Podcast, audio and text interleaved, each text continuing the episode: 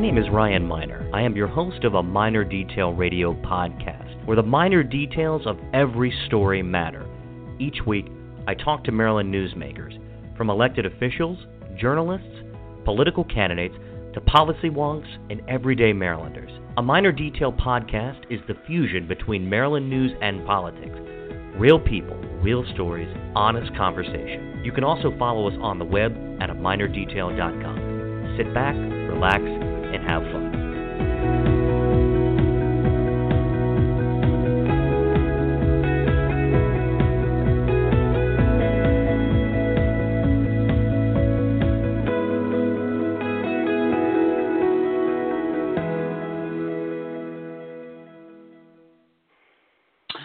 Good evening, everybody. My name is Ryan Miner. I'm your host of A Miner Detail Radio podcast, found on blogtalkradio.com slash A Minor Detail. I'm on iTunes. I'm on TuneIn Radio, CastBox, you name it. If there is a podcast medium out there, then uh, I should be on it. Um, I'm working on getting onto Google Play. That is in the works. And uh, but welcome everybody. I have returned from a week of a sabbatical. I was in Myrtle Beach, South Carolina with the family. Took a nice vacation for a week, and uh, we ate lots of delicious seafood and spent our days on the beach, inside of the ocean.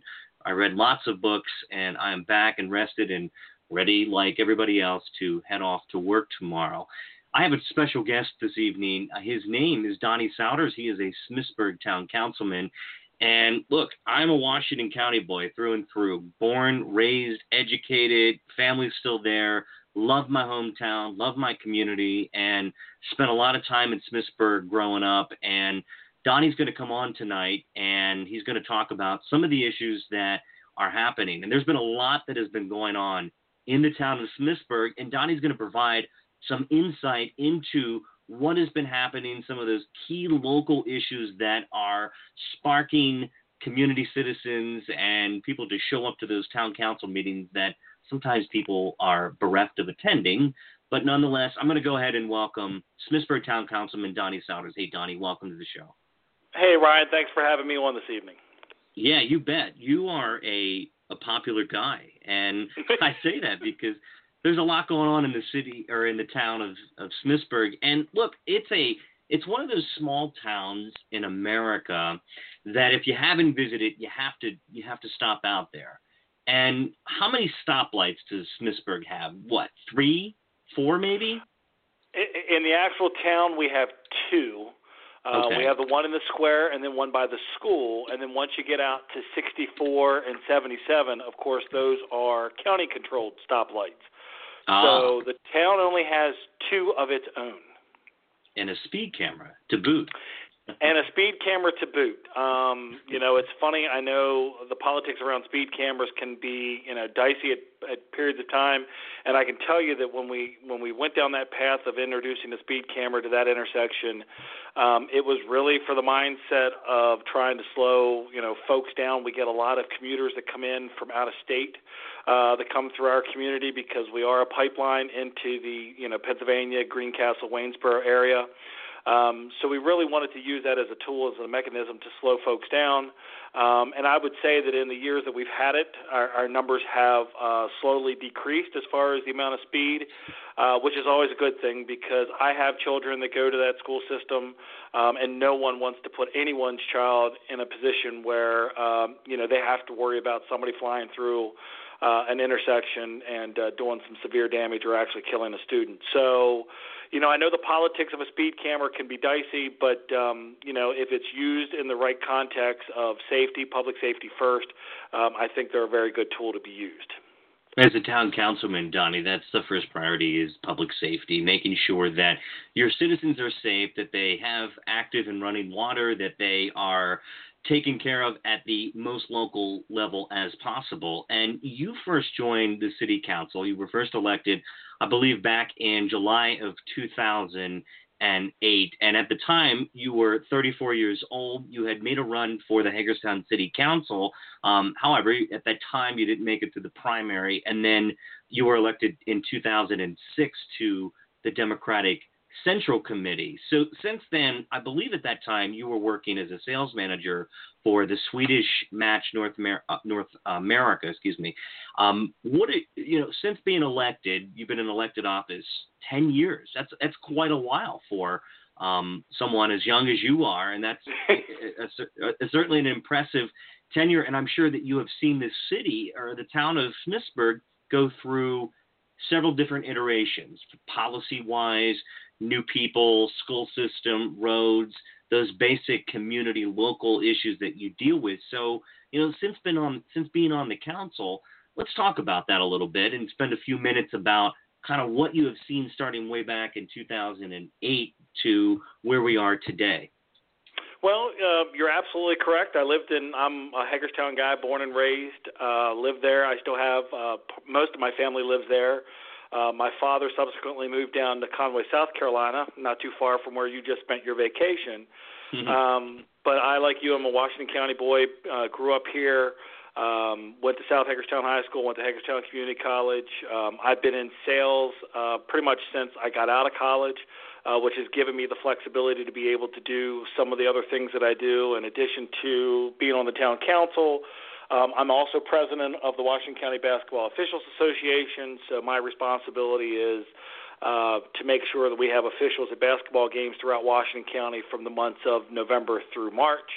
Um, so I try to keep myself busy. Um, and I've always been enamored and loved politics. As a matter of fact, last night I watched the LBJ movie. Uh, you know, because that's what you do on a Saturday evening is watch a political film. Um, but yeah, I, I got into it. Uh, as you noted, uh, I ran for city uh, Hagerstown Town Council. Didn't get out of the primary. Then got elected to the um, Democratic Central Committee. I served there as their treasurer for three years. Uh, moved to Smithsburg at the end of 2005. I couldn't run in their 2006 election because I didn't live in town long enough. Uh, so therefore, I had to wait till the 2008 election. Um, I was on council up until 2015 until I moved out of the jurisdiction um, or out of town briefly for about three, four months. Um, and then I moved back in, had to wait a year, and then ran in 2016 and got reelected for a third time. Nice. Um, so it's it's one of those where you know you get elected, especially at the small town level. Um, you get elected because your neighbors are your constituents, your friends are your constituents. Um, at this level, it doesn't matter if you're Democratic, Republican, Independent, Green Party, Reform Party, whatever it may be. It's about how you're going to spend your neighbors and your friends' money. Um, you know, because we have a vastly direct uh, effect on their wallet and their their ability to enjoy uh, what a small town like Smithsburg has to offer. Um, so that was you know the premise of getting elected was that I wanted to serve. I wanted to to uh, leave a a lasting put, footprint in the community of which I reside, um, and hopefully, in my nearly 10 years of being on the council, uh, when my time is up, I'll be able to look back at what we've achieved here over that period of time and uh, be proud of the accomplishments not only of myself and, and the current council and our new mayor, uh, but the previous councils, and of course, um, uh, Mildred Myers had been the mayor here for over 20 years. Um, under her leadership, the town was able to uh, achieve great things. Uh, you know, with the addition of the library, uh, the expansion of Veterans Park, the increase in um, uh, Lions Community Park, our ability to bring uh, curbside recycling at an effective um, price to our customer or to our um, our residents and constituents as well as um, I'm kind of a policy guy, so I'm one that likes to get in and look at things, and and I'm a precedent setter. So whatever we do today is something that we should look to encourage and follow, you know, 20, 30, 40, 50 years from now when I'm no longer around. Um, you know, you want to be consistent. You want to make sure that uh, it's a fair playing field for everyone, and that uh, your government really works for the town as a whole and not individuals. Yeah, growing up, I grew up in Halfway, and of course, Halfway was not incorporated. I spent my, I spent uh, about nine years of my life inside of the city of Hagerstown. We lived across the street from the city park. Um, at the time, my mom was married to someone um, who started a business in Leitersburg, and then ultimately um, had grown up in Smithsburg. So I know the town really well, and I know that when you when you run and you when you when you go out and and spend time in Smithsburg, there's there's it's a real community feeling. It's a great small town. I've been to the park several times. If you want to know what is going on inside of the community, you have to spend some time at the Dixie Diner, and I say that Absolutely. with a smile because that's that's where the heart and soul of the town is, and they have some of the best home cooked food in I'd say in all of Western Maryland. There's no place really like the Dixie Diner. I, I'd say maybe up in Accident, Maryland, there's the um, Annie's Kitchen. Um, if you go up to the Deep, Deep Creek Lake, and then if you head down to Williamsport, there is the Desert Rose Cafe, owned by my friend uh, uh, Rose, and her, um, and then of course Pam. And there's there's a couple other places in Washington County that are similar to the Dixie Diner. But if you go sit down there and you sit at the counter and you start listening, you hear some what is you hear some of that gossip, and I don't want to say gossip, but you just hear people talking. You hear Well, it's, really it's it's it's generally the backbone of a community. You've always got that one pivotal place that um, you know someone in the community has either owned it, managed it, or their family Mm-hmm. has passed it down. You know, over a course of time. Um, you know, the great thing is we've got the Dixie Diner, we've got the Smithsburg Market. Um, Yeah. You know, we just had a meeting, myself and the mayor and another council member just met with the the Hahn family, who are the operators of Hadley Farms, and and we're glad that they're not leaving our community anytime soon. Um, so things, you know, for a small town um, are good. Um, you know, with any town, you know, you always look to be better. Uh, you strive to uh, keep up with the times and, and be progressive, and I don't mean po- progressive in the you know the political sense, but just on the forward thinking of things and trying to be ahead of things. And that's what we're trying to do here. And it's you know you to go back to your your intro about small towns and they want to make sure that their water and sewer and and things like that work and you've got a police department that's available. Well those are some of some of the major issues that we're facing um, over here in Smithsburg. And as I'm aware, I'm sure you're aware of the headlines and things that you've probably seen on other news outlets here in the last several weeks um, there is a growing frustration between the elected officials here in, in town of Smithsburg and, and and most notably with the Board of County Commissioners and um, you know, there are some concerns that um, Yeah. you had talked about halfway being an unincorporated area of Washington County. Um, and we're like a lot of small towns that um, we are a, a tax-based revenue town, meaning that uh, 90% of our, our budget comes from tax revenues. Um, and we're not growing. Uh, we haven't had substantial growth here since the early 2000s. I think the last time we had anything built was around 2004. Uh, so we're kind of stagnant. And uh, we, as a town council and the previous council, have been uh, working to move us into, you know, 2018 and beyond, and looking at other ways of, of creating revenue for the town without having to to tax our constituents. Um, we currently are about the third lowest tax rate in Washington County. Um, and if some things don't grow, uh, go as far as growth and annexation that we're working on, we could easily become the second or third highest tax municipality in Washington County. Um, Yeah. And as I stated earlier, when when your friends and your neighbors are your constituents, and someone that you know you, you drop your kid off and you know everyone that goes into the school and you talk to them and you see them every day, you know it's kind of hard to look at your friends and constituents in your in their face and say, hey, you know, sorry, we got to raise your taxes exponentially, but uh, this is where we're at. So. Smithsburg is like a lot of small towns. We love our small town feel, um, but we also understand that um, in these economic times, uh, growth is something that, that you have to look forward to or look towards. And um, the previous councils and this current council are trying to do the, the best strategic growth we can for our community.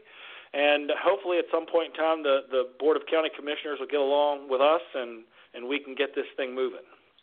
Donnie, I, I'd be remiss if I didn't mention the the late uh, the the great um, Mildred Mickey Myers, who, as you mentioned earlier, she was the mayor for 20 years.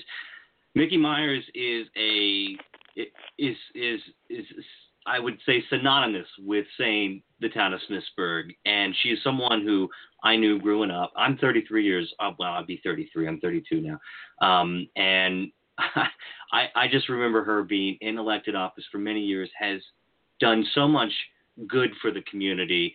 uh, a great person, someone that truly dedicated um, 20 years of public service to find new and innovative solutions um, to make sure that you were able to maintain a sustainable tax base. And she understood what projects needed to occur um, alongside of her council. Now, the council and she may have had some disagreements, but as you mentioned, you know, local government was really, it's never about Republican, Democrat versus independent versus Democrat versus Republican. It's, it's about what is best for the schools, what is best for the police department, and how you fund certain aspects of, of town government as well as your budget. So let me ask you this question, Donnie. What is the operating budget in the town of Smithsburg? It is approximately $1.7 million. Okay. And looking at the issue that you raised, and this is what I really want to talk about tonight. Let's t- I want to talk about the annexation process. I want to talk about the the new development, um, Cloverly Hill, and some of the the process that took to from the starting point to where you are now and moving into, of course, the water and sewer issue. And I also wanted to bring up another point that Smithsburg recently elected a new mayor, and I just wanted to uh, was hoping that you would share a few words about him. Yeah, well, let's start with the latter. Um, um, Jack Kesselring was elected uh, this past um, uh, May, or I'm sorry, was actually sworn in in June. Um, and Jack's been someone uh, as well is a, a, I believe most of his family was from the Williamsport halfway area. The Kesselrings were over in that area. Um, his dad owned a, a small uh, mom and pop kind of shop. Um, he lived here for a while, moved away for a little bit, met his current wife, um, who is also a Washington County resident, moved back to Smithsburg. And Jack has done a lot with um, some of our community activities and events.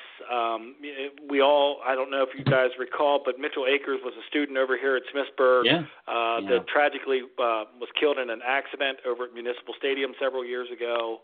Um, and Jack has been a very big supporter of the Mitchell Akers Foundation and scholarship funds, and has thrown a lot of uh, fundraisers and things like that uh, in, in Mitch's honor.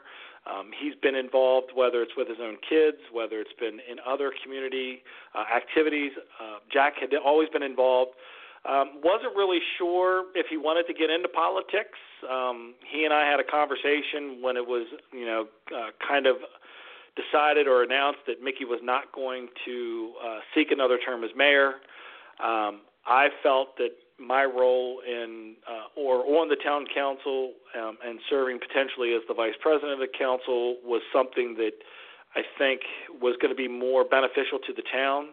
Um, and Jack brought some fresh ideas, and it, it's tough for you know politicians that have been around for a while to, to to sit back and say, you know, maybe it is time to bring someone with completely fresh um, ideals and approaches. As we noted, Mickey was here for 20 years as mayor, and I was here for almost half of that. Um, so, you know, it, it wasn't bad to get, you know, an outsider, not in the sense of not living in town, but someone that hadn't been stuck in the everyday nuances of what we did at the town council and the town government. Um, yeah. So, you know, Jack has come in with a lot of energy, with a lot of passion. Um, his mantra is that he wants to bring things that um, haven't been in Smithsburg to Smithsburg. You know, we've got a lot of youth sports in our community, many of which have to use outside fields uh, to host their home games and tournaments and things like that. And uh, we're looking at ways that we can incorporate some of those things back into Smithsburg um, so we can be a community that, that's focused and centered around activities that bring not only our own involved, but can also bring outside people in and, and share in some of what we have to offer, like you mentioned before, the Dixie Diner, um, you know, or walking through the, the town at, uh, in the middle of the afternoon and smelling those fresh baked uh, rolls and buns and everything from Hadley Farms, or stopping up at our market, or or even just talking to several of the mechanics that we have that work in downtown Smithsburg. So you know, he's trying, you know, to do those things. Um, as I alluded to earlier, we've reached out to Hadley Farms to make them a little bit uh, more of the community now that we know that they're staying for a while, uh, with no intention of moving to PA anytime soon. Um, and and we're trying different things. Uh, we're working right now. Uh, the mayor has advised the, the town manager to seek some information um, on an economic development of downtown and what we can do moving forward to help incubate the businesses that are in town, as well as help create uh, more outside of town. So I think bringing in someone fresh with new ideas, with new thoughts, and a passion for what he wants to do, I think is a good thing. And as you alluded to earlier, you know, Mickey and I didn't always agree. Um, you know, I even said in her closing remarks when she was leaving her her last uh, meeting as the mayor, um, you know, no matter if I agreed or disagreed with uh, Mildred Myers, uh, Mickey, as everyone knew her, um, she did put a lot of time, a lot of effort. Um, she does have a lot of love for this town um, and she's been heavily uh, vested in this town for a long period of time. So, um, you know, as one chapter closes and, we, and the town opens up a new chapter in this book, um, I think Jack Kesselring is going to do a, a fantastic job of moving this town into the next direction it needs to go. Good, good, um, and I, I, appreciate those words, and I look forward to following Jack and um, seeing how uh, he's he's doing in elected office. So let's talk about annexation. Donnie, that's been the hot topic. That's been on everybody's mind. It's made several newspaper articles, and I'm gonna I'm gonna quote several of Sherry Greenfield, um, several of her written stories, and she has been uh, diligent in covering uh, the towns of Smithsburg, Sharpsburg, and Keedysville, and several of the nonprofit organizations. But she has have had her eye on the pulse of what is truly going on with the annexation deal. So let's talk about from the very beginning about what the annexation was at the beginning when you first when you when and as you mentioned earlier, I want to do a brief uh, aside that you meant, you said that look, you don't want to raise taxes. You, you, we want to make sure that we keep the budget as is, but you need to grow. And with that, when you have increase when you increase your tax base um, through additional um, people moving into the community and living there and supporting the community, then you're going to have to figure out how to grow somewhere. So ultimately, you decided to annex some property, um, and then you're going to build a new development. So can you walk us through that process? What happened? What were the speed bumps? What did the community initially want, and where we are today with the project? Well, to go back to the very beginning, this actually started well before um, I was actually on council. Um, it started back around 2005 when Mr. Cross, who is the owner of the nearly 70 acres just outside of of uh, Smithsburg. At that time, it is now annexed into Smithsburg, but at that time it was just outside of Smithsburg on Route 64 and 77. Um, he had approached the town, like I said, in 2005.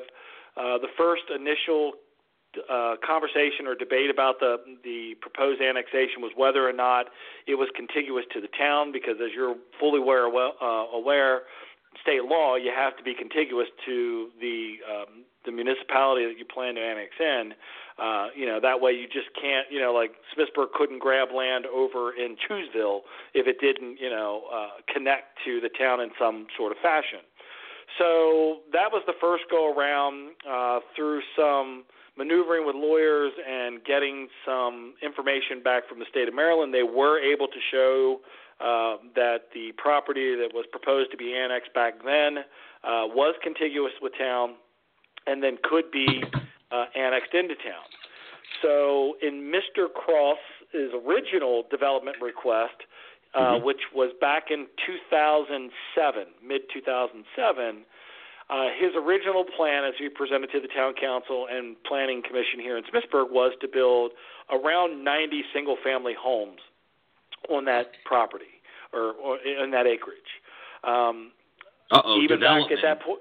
Wave, huh? wave the sirens, Donnie. That's new development, and you know how many people feel about growing or any sort of growth and what comes along with that and some of the hyperbole thrown at new development. You, you hear people use words like sprawl. You hear people say overcrowded in schools. My gosh, clearly all important issues. But what I have, and, and, and I'm just making a point that I have seen many people throw attacks at this annexation that were unsubstantiated, that were just outright false, and sometimes were made personal against council members and other members of the community. Sorry, I had to make that brief aside. No, no, no. That's that's perfectly fine because you're absolutely right. And as we get a little closer to this subject, fast forward about ten years, you, we're going to hit the nail that you just uh, laid up for us. So, like I said, back in 2007, the Board of County Commissioners actually gave express approval.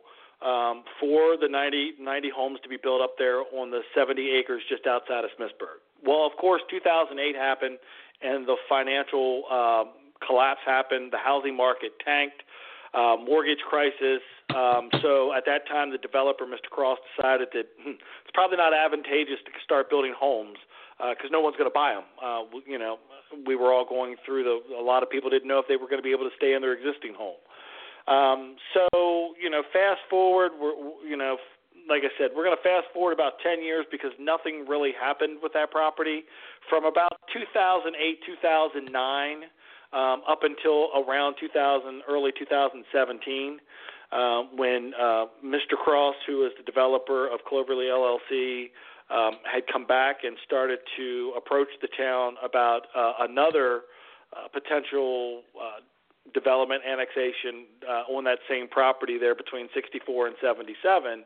But this time he had modified what he wanted to do to base a little bit more reflective of exactly what the economy looked like. And this time his proposal was to to get some commercial in there, uh, roughly 27 acres of commercial, 26 acres of commercial, uh, which would include a, a senior living cottages, uh, a senior housing unit, um, along with a home for potentially a new daycare center here in Smithsburg, or I shouldn't say new, but a transferring daycare center here in Smithsburg. Um, he had um, proposed a five year plan to give the Smithsburg EMS uh, two acres to build a new uh, station uh, on that property, um, as well as a restaurant type uh, pub kind of uh, venue uh, that would be in that community. Uh, and in addition to that, there would be about 40 acres of uh, multi-family, multi-mixed homes, whether it be townhomes, single family. Uh, some of that would have um, workforce living um, that is based off of employment and, and requirements to that. Uh, but you know, he had changed his plan, and and that was a little more reflective of what I guess the economics of this time uh, looked like. So that's where he came uh, to the town council in uh, late September of 2017 with this plan. Now, he had been working with the Planning Commission and had been presenting some information up through that time, uh, but he, he formally came to the town council around the end of September. At the same time, he was working to get an express approval uh, from the Board of County Commissioners because yeah. there's certain zoning requirements that the town has that are different than what the the county commission ha- or the county has, and in order for him to do the commercial along with the residential, uh, he needed to get express approval from the county. Um, and at that time, the Board of County Commissioners, um, at the end of September 2017, withheld any kind of vote. Uh, because, like I had said before, when Mr. Cross had come into town in 2007, he actually got express approval from the Board of County Commissioners, but that very same night, the town council voted against the annexation of his property. Uh, hmm. so the county, the Board of County Commissioners were a little, uh, you know, apprehensive of putting the, you know, the cart before the horses there, and wanted the count, the town council of Smithsburg to act first, and then once we act and saw which direction we would go, uh, they would act accordingly. Um, so uh, like I said, then we move into you know late October. Again, the the Board of County Commissioners withhold their uh, action on express approval because they're waiting to see what happens with the town of Smithsburg. Um, around the 1st of November, uh, November 8th to be exact, uh, Mr. Cross, along with several of his attorneys, come in and meet with the town and our attorneys, um, and we start to work on a pre-annexation agreement, um, which was ultimately to provide certain protections for the citizens of Smithsburg.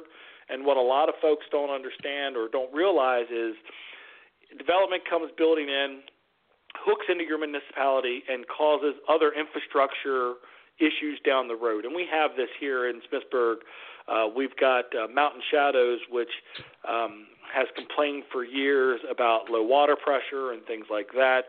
Uh, you know, they can't take a shower, or, or right. when they were doing their wash, they don't get enough water. So you know that was probably a product of design as well as capacity requirements at that time. So what we were doing was working with Mr. Cross and his team of attorneys to make sure that we provided um, protections for our constituents and residents here in Smithsburg. That if that development infringed upon or caused infrastructure issues related to his development, um, that he, the developer, would be responsible for any infrastructure upgrades or improvements that were needed to facilitate that new development. We didn't want the current, you know, residents of Smithsburg to have to put that on their backs as we bring this new development into town. So the development, um, I mean, this is this is classic smart growth. This, the developer absolutely.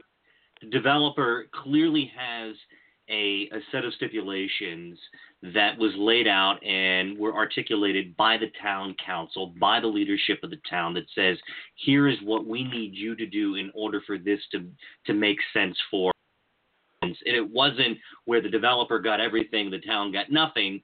So I just want to make that point clear that going into these negotiations, there's often times where developers and, and, and communities will have complex discussions about what's going to work best for the community. I'm saying this very simplistically, um, but they have their attorneys at the table, they have the city council, the mayor, and it's not where, you know, and all these issues that come to the table, including overcrowding of schools, roads, infrastructure, water and sewer, they're all brought to the developer's attention. It's not like they aren't paying their fair share. This is clearly articulated inside of the plans.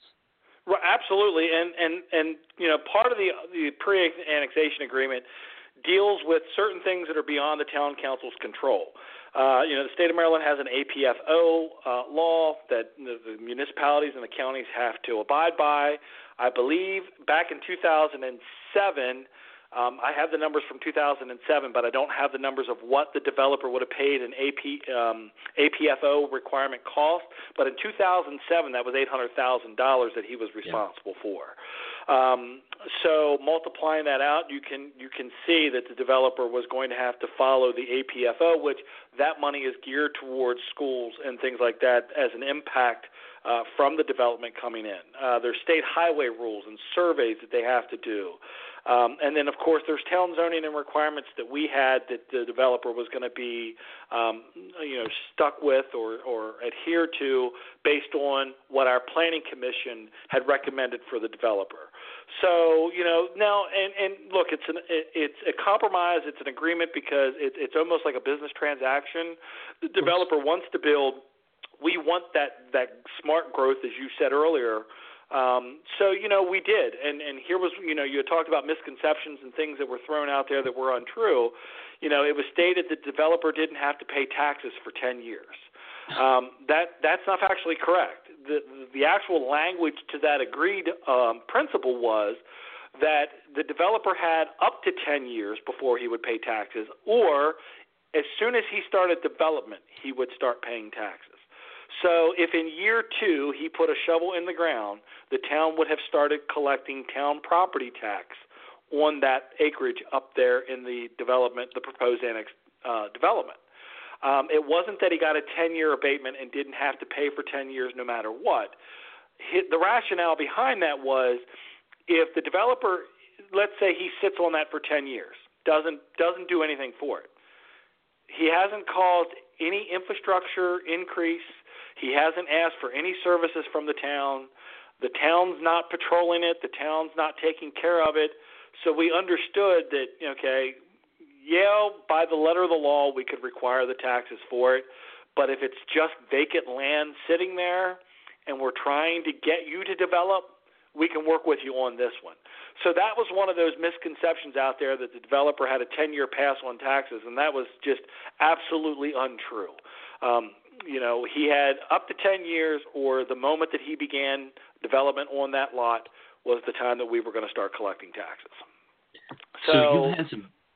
I want to move into. Let's talk about the pushback. Um, and you, I, am looking at an article from the Herald Mail that uh, it looks like you voted on four to one to adopt the annexation plan for Cloverly Hill, which of course includes the 68.18 acres of the land that's east of Smithsburg Pike, on Maryland Route 64 and north of Foxville on Maryland 77. So I'm thinking I know exactly where this is. And the the lone dissenting vote was um, Councilman Craig McCleaf, and his justification for voting no is that the town is functioned as a small town, and um, but of course you voted yes, and mm-hmm. alongside the other four members on um, uh, four of your colleagues, um, and you talked about the tax revenue generated and the development that it's going to help pay the uh, the expenses, and so then along comes um, some pushback in the form of a petition, and the petition.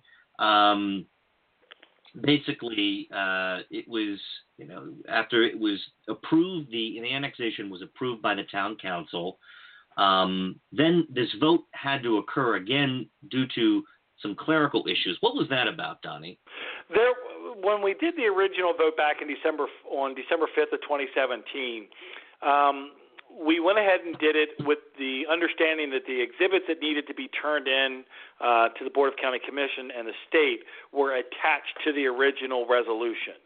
Subsequently, hmm. we found out through the town attorney that those exhibits weren't entered. As the resolution was made, each and every exhibit was supposed to be detailed as to an attachment to the original resolution. So the resolution was read, I don't want to say incorrectly, but the resolution didn't mention the exhibits that were attached. So our attorney felt that for clarification and to prevent any kind of lawsuit or things of that nature, we were best to redo the resolution acknowledging all the attachments that had been added um, for the annexation agreement.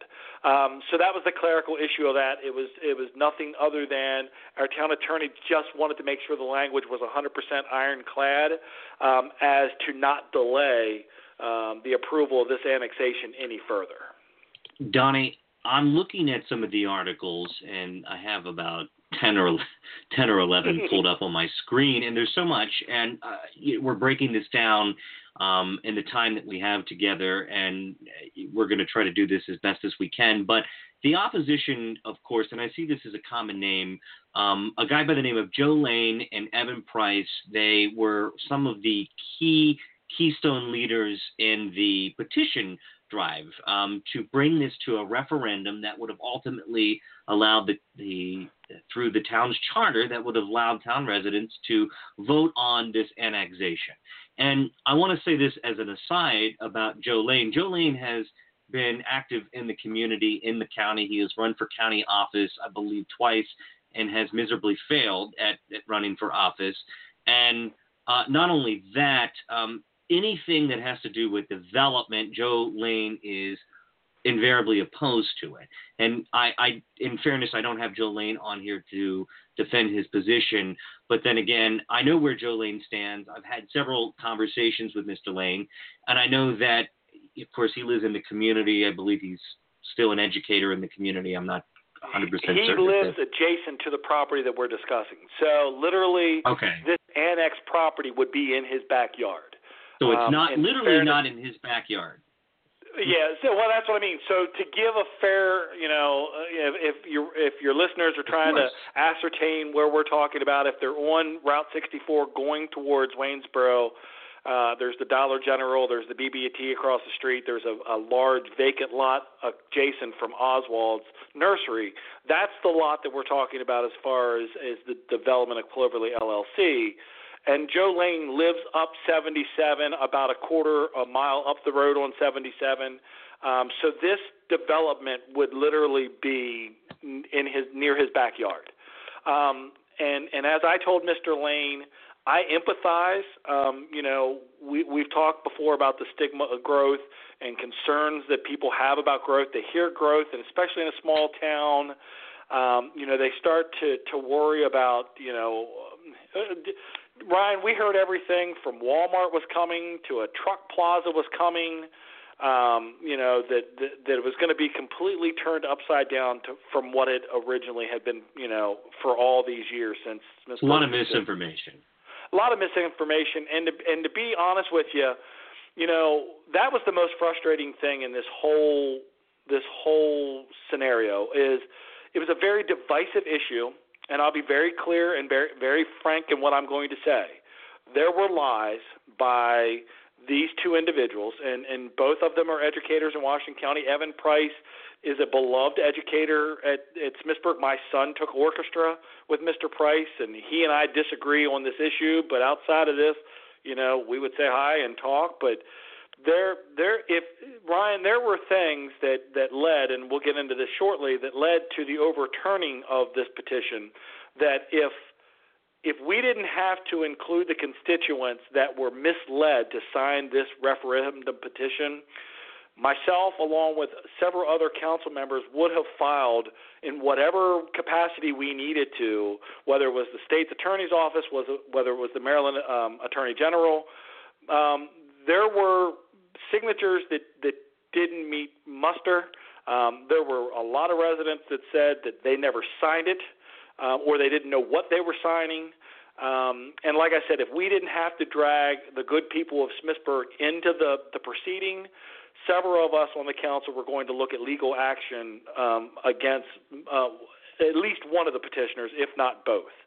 Um, so it got personal. I mean, it sounds like with with anything that that Joe Lane touches, and I've had this experience that the facts are not always presented clearly. And, and I'm just saying this from a personal side because I've dealt with Mr. Lane that it immediately goes personal. They attack you. They attack you personally. They attack um, it, it, goes well beyond a policy position or a standard issue position, but they, Mr. Lane is often hit beneath the surface, which I have found him to be an unfair fighter in, in some of his endeavors.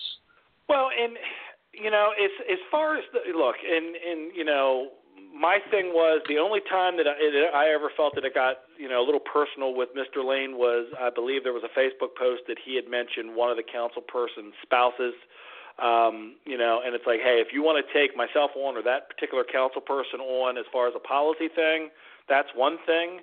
You know, leave the spouses out of. Now, she was a vocal, she was a vocal person, you know, for the annexation. So if you want yeah. to take her on as far as a policy, that's one thing.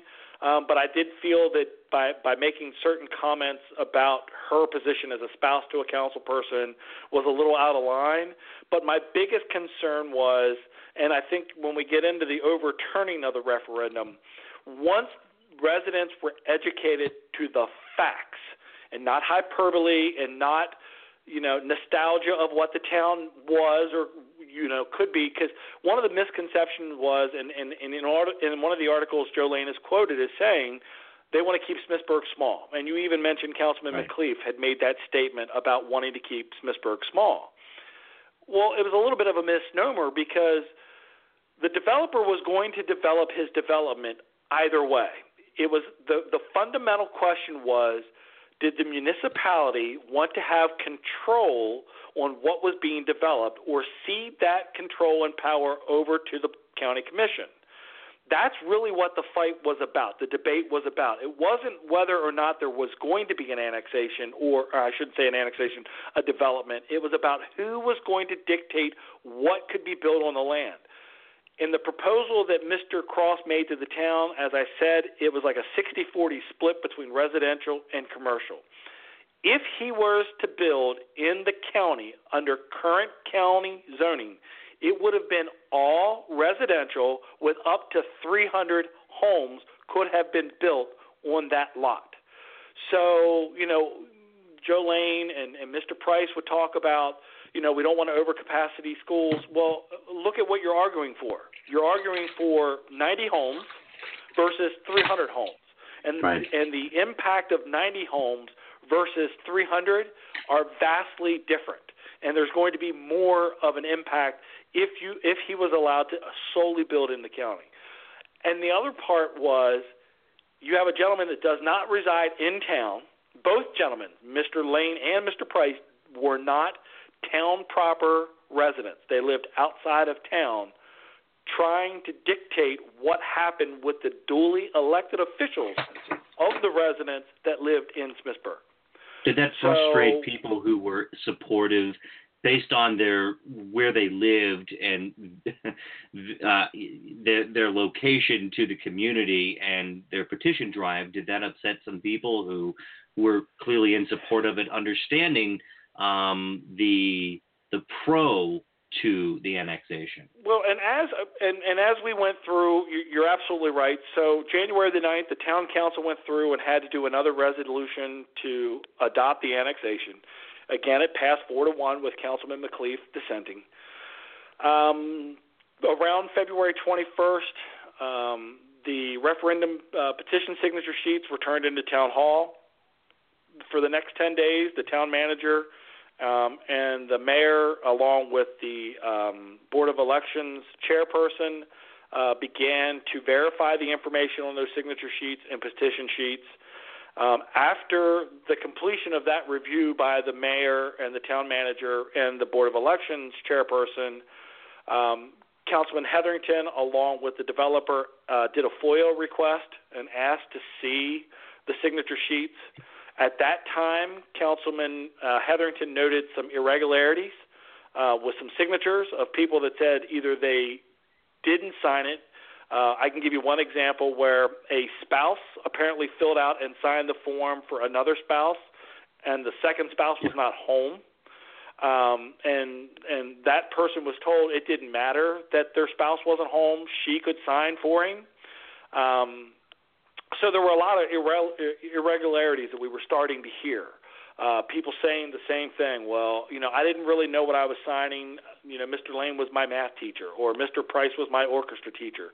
And then once we began to educate and and try to get some of these misconceptions and rumors and hyperbole out of the discussion and actually explain to them, again, like I said, they weren't necessarily signing a referendum to kill the development because the development was coming either way. It was either going to be in town or in the county. Once they realized that they didn't want to cede over the control of what was being developed on that lot, that was when we had about 90 signature or uh, 90 forms come back in. After right. we had consulted with an outside attorney, Bill Wantz, who is familiar with a lot of annexation um, uh, issues within Washington County, we, we brought him in as an outside uh, attorney. He gave us some guidance on a procedure that would allow folks that if they signed, they could remove their name. And the very and, and Ryan, the very first person at a council meeting that signed the piece of paper to remove his name from the petition of referendum was Councilman Craig McCleaf. Was the very first one to remove his name. Wow. So you know, once people realized that the development was going to come either way, and they they they wanted their town council that they elected to have control, that's when about 90, 90 people, 90 residents sent the request in to have their, their name removed from the. That's uh, right. Yeah. That's so right. therefore, they were under the required threshold uh, to move to a ballot initiative, and therefore it died and did not go on the May uh, ballot. They had 389 signatures. The ballot initiative died, and so here we are today. Um, the the, the, fa- fast forward to present time, and there is now an issue with the wastewater plant upgrades. And recently, as of um, this past week, um, an August 14th article, man, Donnie, the Smithsburg Town Council is sort of has a reason to be ticked off with the county commissioners. Well, if I don't want to say the entire commissioner board, but I, I, and I want to point this out that um, Commissioner Cline has been especially helpful. He's attended the the, uh, the council meetings. He came to hear both sides. He told the newspaper he supports their request, and he's agreed. Um, he agrees with the, with Smithsburg officials that want the wastewater plant upgrade. So, what's going on with the relationship between some of the town council members and Washington County's commissioners, specifically Commissioners President Terry Baker and Wayne Keefer? Well, to premise the first part, both uh, County Commissioner Baker and Keefer voted against the express approval. Um, when uh, back in January, uh, well, my understanding is that that, that Commissioner Baker has kind of uh, started to turn his back on um, development as a whole. Um, I tend to believe that if Mr. Cross's name was uh, Crampton or Bowman or CSX or Fulton, mm. that we would not be having this discussion. I think that Mr. Cross comes maybe uh, across a different way than some of the developers. And, and, and, and let me back up and say those those individuals that I just referenced a moment ago have done wonderful things as far as growth for this county. So this is not a personal attack against those individuals, but th- they they I guess know how to work the system in Washington County a little bit better than an outsider does. Um, and and and I think that some of this is personal. I think that, you know, Mr. Baker, uh, Commissioner Baker, to me at the July 24th commissioner meeting when I was there in the crowd, sitting behind Deborah Smith, who represented us with our concerns, you know, comes over to me and and shakes my hand and and didn't really know who I was at first until I said my name, and then you could see the light bulb go off in his head, and he, he goes, "I want you to know that I'm not against growth." Okay. Huh. Um, everything that you've done to this point shows me that you're not for this growth. Now, I also understand that County Commissioner Baker has told um, Councilwoman Weaver right after she got elected last sep- or appointed last September, and the county commissioners were over in Smithsburg for their town hall meeting, that he specifically told her that he was not in favor of this growth or this development. So what does the word this mean? Is it because of the individual that I named, you know, that Mr. Cross isn't someone that they're used to to working with? Or, you know, I could go as far as to say, is this an attempt because the referendum and maybe Commissioner Baker and Keefer were hoping that the referendum would go through, the annexation would be voted down, then this would die um, a slow death with sitting in the county? And are they upset that the the process didn't work out in the favor that they wanted to go? That's a question that you're going to have to ask, or I'm certainly going to ask Terry Baker when he comes to Smithsburg uh, on the 14th of August to have a uh, sit-down meeting with the town council um, at the work session. So I would invite the the Smithsburg public to come out and hear that.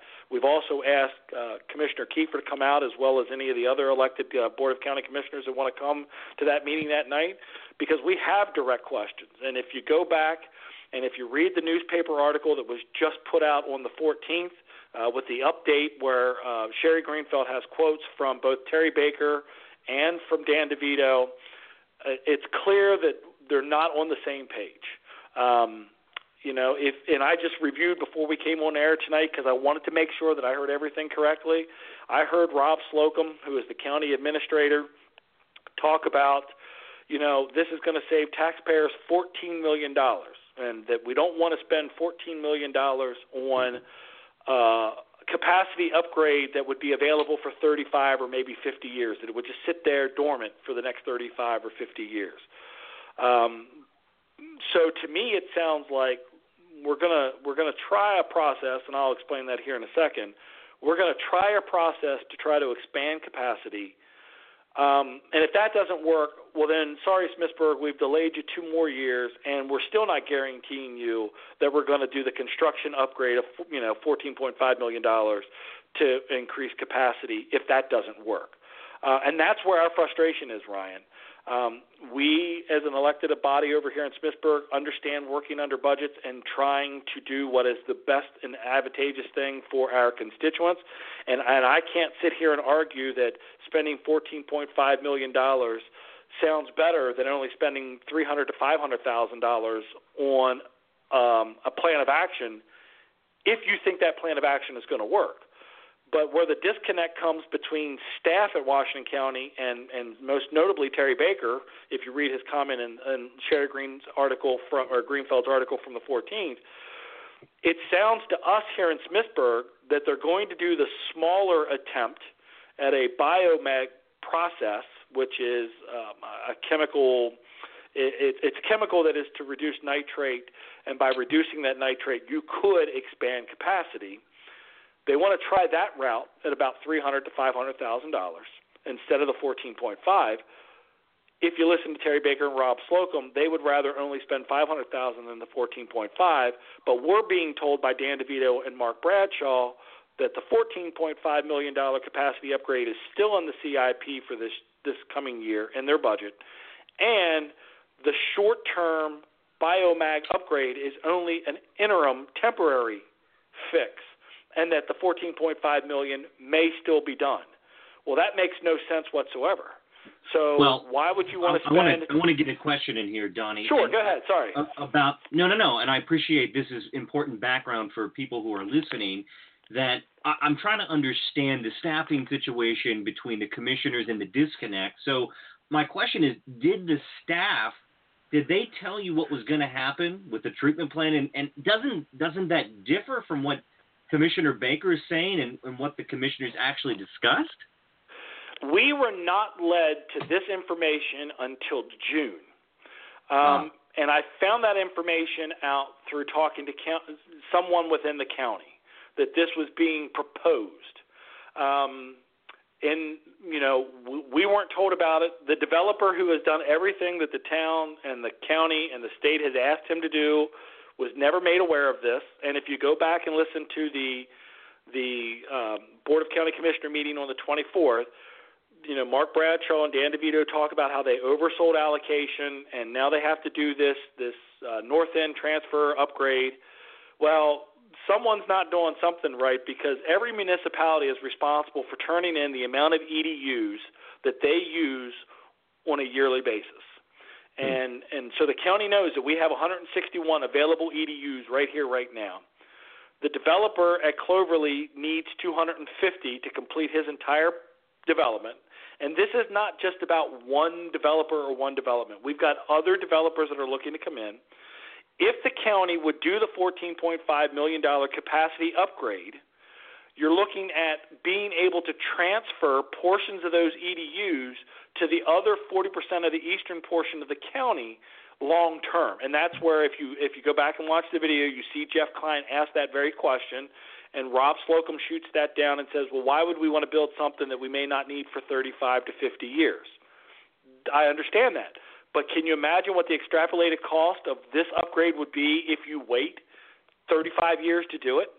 Well, so, that was, a, was that was a leading question that I was going to have, Donnie. Is what yeah, has this county administrator Rob Slocum has he taken any active role in in trying to resolve the issue with with you or to understand the importance of the upgrade to Smithsburg and the county? Um, we the town manager uh, sent a request for information in a meeting with Rob Slocum, um, right, probably about the first, the end of June, first of July. Finally, we did meet with Dan DeVito and Mark Bradshaw, myself, uh, the mayor and town manager met with them on July 19th, and they advised us of this biomag process that they were looking to do it on a, a cheaper potential, you know, uh, it would be a cheaper project with the potential of getting the needed uh, capacity that we needed for all of our development over here in Smithsburg. Um, so that's what we were told. So we go along thinking that okay, this is in, you know, this is going to be part of phase one. We're going to do this, and then they're going to commit to us to do the the, the you know construction capacity upgrade. If you go back and you listen to what Rob Slocum and Terry Baker said at the July 24th uh, Board of County Commissioner meeting, it sounds like the county wants to do the, the biomag upgrade for about half a million dollars, and yeah. that is it, saving the taxpayers 14.5 million of the other capacity plant upgrades. And our concern is, like I said, there's a lot of what ifs. We don't know if the biomag is going to work. Um, we do know that if they build more tanks, we're going to have more capacity. We're not sure that if this, the county goes in and tries to change the permitting from the 300,000 gallons that we have today and only ask for 450,000, will the state allow us to go back later on and ask for another 250,000 gallons? There's no guarantee. So not only have we met with Mr. Slocum and Mr. DeVito and Mr. Bradshaw, Julie Pippel, who used to work for the county, is an employee of Dan Cross. She came in and made a presentation on behalf of her employer, and we invited Greg Murray to come in and give us a little bit of backstory as to where we got to this yeah. position today. Greg, Greg Murray so the, town, com- town council is doing its homework on this issue, and what we want is assurances that if you're going to do the biomag upgrade, that you are guaranteeing us that the $14.5 million capacity upgrade will be done and give us a time frame. Don't just say it'll be done. Well, when? Because if you're going to do it in 2021 or 2022 as originally proposed, you're not doing any of the construction prep, you're not doing any of the engineering prep. So to us, this sounds like the biomag process is going to be in lieu of the overall uh, capacity upgrade, which again I go back to and say not only affects Smithsburg, but could affect the entire eastern portion of Washington County. And if we're going to sit on our hands and wait 25 years to realize that there's a problem, see, we could do like every other municipality or every other location is we could max out our, our capacity and our EDUs and then go beg the county to hurry up and do some sort of magic construction upgrade. We're trying to do smart growth here. We've done our due diligence. We've done everything that have we we have been asked to do over the nine to ten years that this development has been around, and all we're asking for is that the county, you know, show up for Smithsburg, um, help our residents because what we don't want to have to do is, like I said very early on in our interview, Ryan, is to go from the third lowest tax rate to the second or third highest tax rate in Washington County. And if we don't have this strategic long term growth in our plan, that's what we're looking at. We're looking at, Here's, you know, 20 cent increases in a year. One aspect that I just quite cannot wrap my head around, Donnie, is that uh, Commissioner Baker said he told the Herald Mail that there has been no delay or change in the capital budget, and then he questioned where people are getting their information from. That they're not. He's saying that he's not trying to delay this project. They're not trying to delay anything. But then uh, there was a report prepared by Danny DiVito and Mark Bradshaw that recommended the commissioners delay the construction. So how would he not know that? That's what I'm. Well, then that's the see, and that's the that's where we're at. Because look, Ryan, we deal with budgets. We know that you can put something in the budget. Doesn't necessarily you're going to full, you know, go through with it when it comes time. And that's what our concern is that that Terry Baker in an election year is going to spout that it's still there, it's still there, it's still there, and then when it's time to actually do the action, and that's what we want. We want action go ahead and start working on the engineering design. Start working on concepts so that we know we're heading down that path. But you're absolutely correct, Ryan. The article highlights the disconnect between county staff and the elected officials.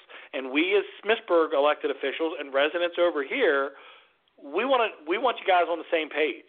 You know, we've had a great relationship with the county over the years, but you know, like I said before, I, I've got neighbors, friends, constituents, you know, people in this community that you know we're raising water rates every year because you know we buy our water from the city of Hagerstown and we have to pass those rates along on to our customers. You know, we also have to raise our water or our sewer rates when the county raises their sewer rates because ours flows into the county pumping station. You know, so we're already hammering you know our residents over here uh, as far as those charges you know and and and where we're getting to a point is is if we don't have this growth and and I go back to I don't know if this is political I don't know if the powers that be are upset that, like I said, this referendum didn't go through, and now they're trying to find another way to kill this development. But I can tell you this, and, and as Councilman Hetherington stated in the article on August 14th, we over here in Smithsburg, and I'll only speak for myself, but uh, I'm sure Rich would agree with this.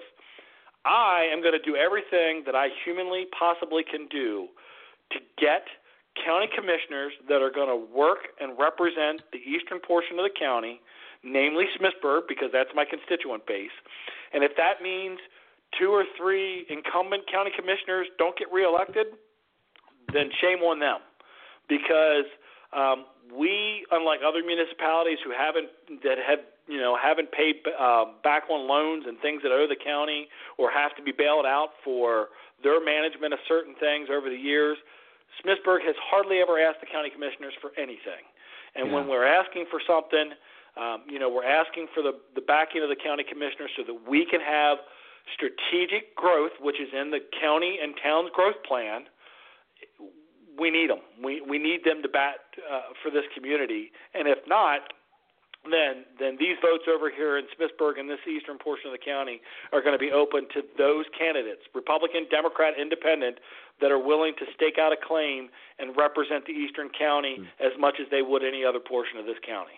So Donnie. you know if that, that if that offends certain county commissioners, I'm sorry, um, but we're looking out for what's best for our constituents over here.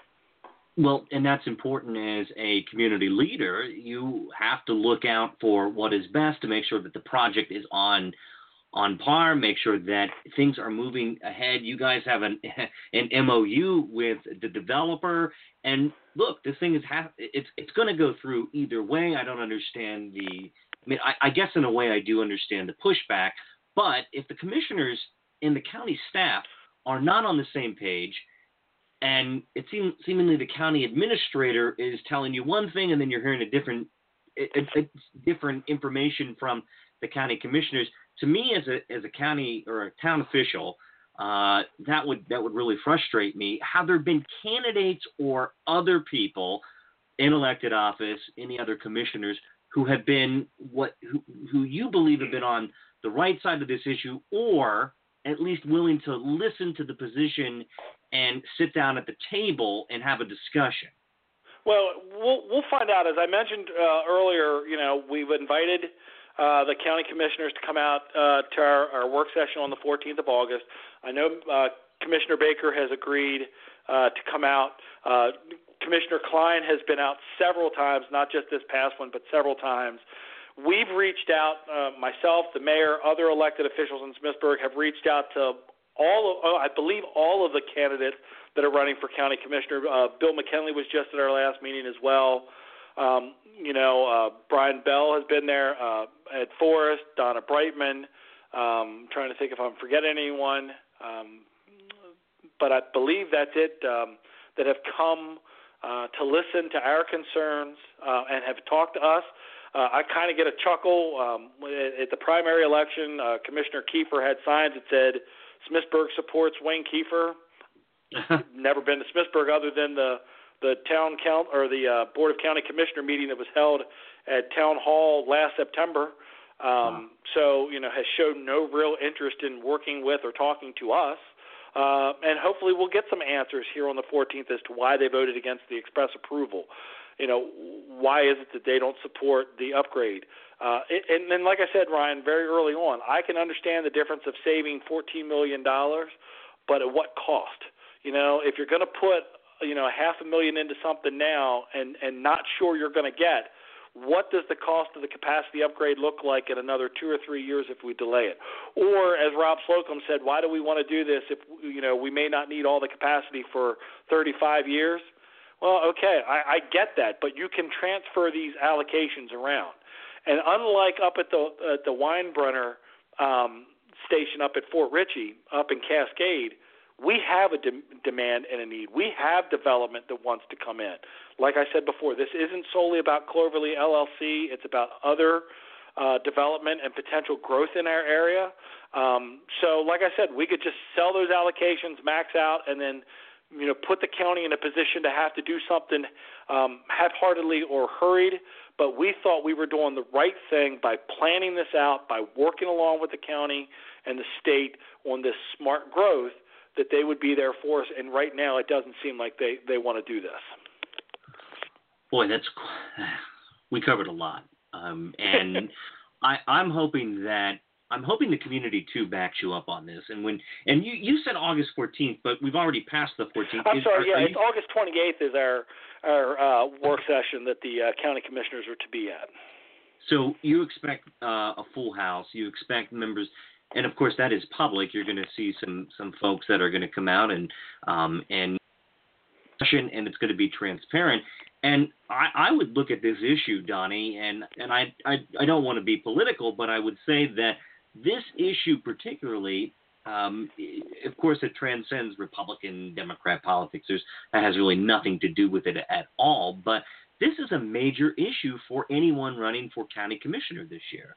To, to, to post a position on this, to have a discussion with uh, Smithsburg residents and the Smithsburg Town Council, and to show where they stand and to stake out a position because look if they leave you guys high and dry and clearly the finances are there you have an understanding of what needs to be done and what the wastewater, uh, what what you need to do as far as upgrades are concerned, then I just don't see the problem. What what am I missing? And I don't think that we're making this too difficult for you know I'm a layman. I I'm I'm just a guy looking at this from the outside. I see this issue.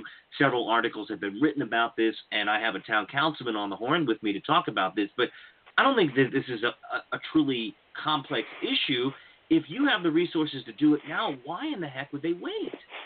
Well, and that's the thing. I, it just and, and Ryan, you've done your homework, you've done your due diligence, and I would encourage your listeners and, and, and our residents here to go look at the article that Sherry wrote on the 14th, to go back and look at what the Board of County Commissioners and Rob Slocum said on the uh, July 24th uh, Board of County Commission meeting, and you'll see that there is a big disconnect. And what the other thing I can I cannot stress is we have a developer that that wants to, what he needs is he needs assurances so that he can get the financial um, aspects done for his development.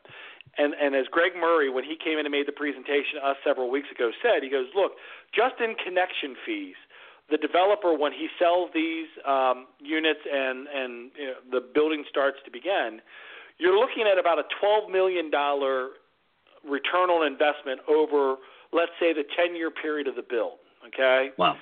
In connection fees. Well, the county gets two thirds of that. So nine million over the term of the the grow out, and this doesn't include taxes. This is just on connection fees.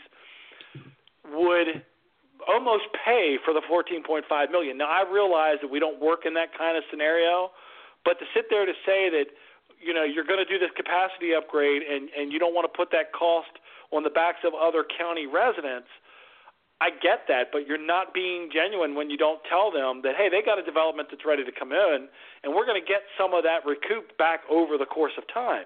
And I go back to my original complaint or concern is if we wait two, three, four, five, fifteen years, what does the extenuated cost become from 14 million to 30 million?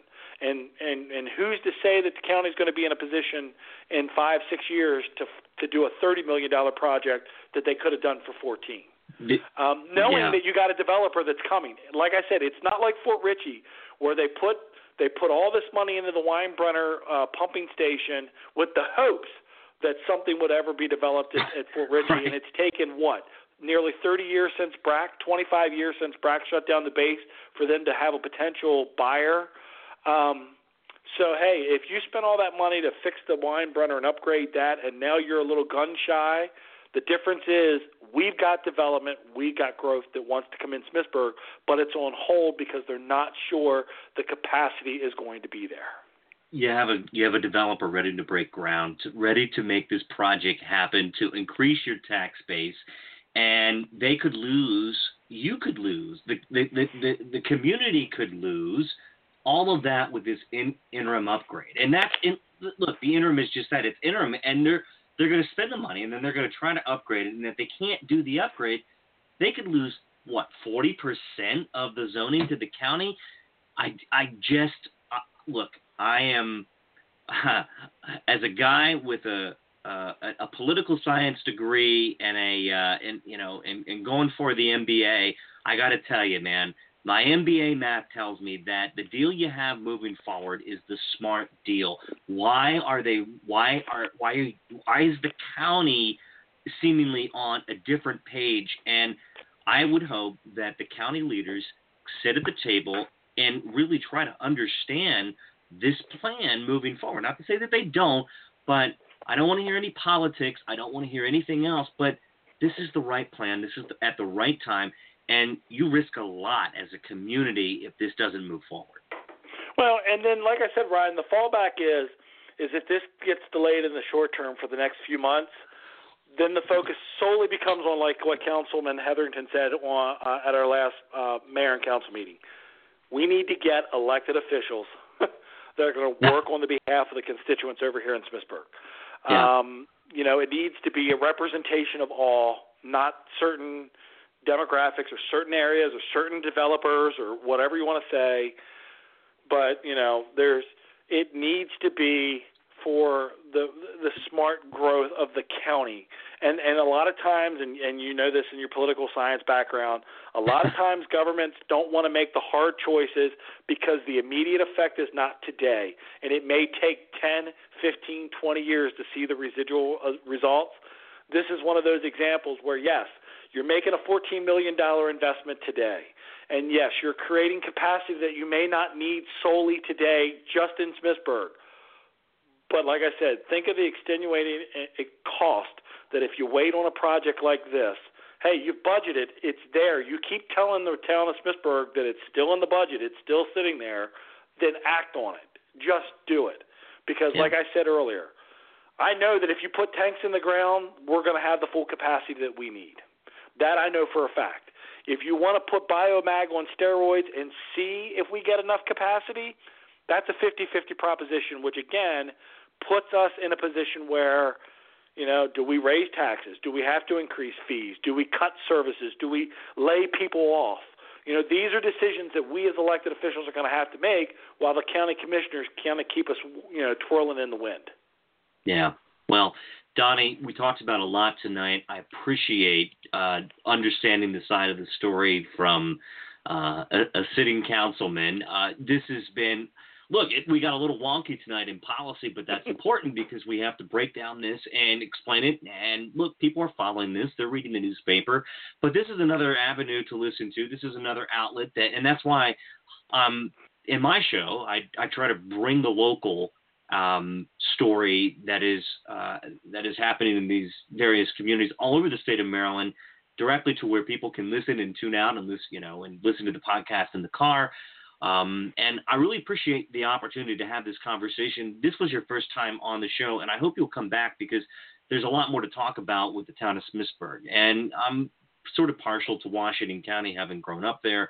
I don't live there any longer, but I'm happy to always talk about what's happening up there. And people seem to always be interested in what's happening in Washington County because of there's always something going on that's interesting, um, uh, certainly statewide. But Donnie, you um, your wealth of knowledge, you're welcome to come back anytime, and I really appreciate you breaking down this topic and presenting it in a way that um, is different than a soundbite that you might get out of the newspaper.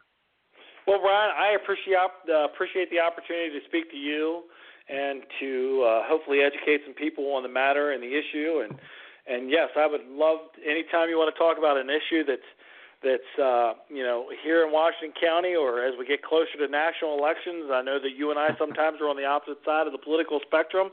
Um, so hey, anytime you want to pick my brain, my brain is available for you to pick. So well, I appreciate uh, that, and and I I, I really appreciate the opportunity and what you're doing is a great service for our community, and I hope you continue to do it. Well, I appreciate that, and um, I will, and I will continue to to bring these stories alive. Sometimes people don't always appreciate. I, I also I'll use that word. Um, the local nitty gritty of politics, but this is what it's all about in these small communities. I like getting into the, the intricate policy details, and people might not be interested in, in wastewater treatment or um, MOUs or annexation policy, but this is the nuts and bolts of what really interests me as far as local government concerns, and um, that's what I'm trying to do differently than, um, you know, like I just said, you know, a newspaper article that, you know, I, and I want to give credit to the Herald Mail um, to Sherry Greenfield. She has put out some excellent material for people to read, and that's online that I looked up, and I did a lot of my homework by by talking to various community officials, by reading the Herald Mail, um, and you know, looking at the town. Um, I, I, would love to get Dan, Dan, uh, Daniel Cross on sometime so we can talk a little bit more about Cloverly Hill. So um, maybe we can make that happen. Absolutely. Um, we can certainly try to go down that route. And, and like I said, Ryan, I appreciate the opportunity. And uh, yeah. like I said, I'm always open if you need me. All right, Donnie, you are a stand up guy. Have a great week, and thanks for coming on. Hey, thank you, Ryan, and I'll talk to you soon. All right, take it easy. Hey. All right, that was Smithsburg Town Councilman Donnie Souders. We talked a lot about the annexation. We discussed the wastewater upgrade, and you can read a little bit more about this on Herald Mail Media. Sherry Greenfield, as I mentioned, has written a series of articles. She covers the Smithsburg Town Council. They will have a town session, or rather a, a work session, with the county commissioners on August the 28th. So, with that, I appreciate you listening. Uh, we ran over our hour allotted time, but it was an excellent discussion. You can find me on the web at a minordetail.com. I'm here every Sunday night. Of course, this show will be turned into a podcast for your listening pleasure. Have a great week. Uh, don't get sunburned. Wear sunscreen um, as I'm coming back and looking at my sunburnt arm. But thank you for listening, everybody. And please, if you ever have any questions or if you want to email me any comments, it's ryan at a minordetail.com. Have a great week.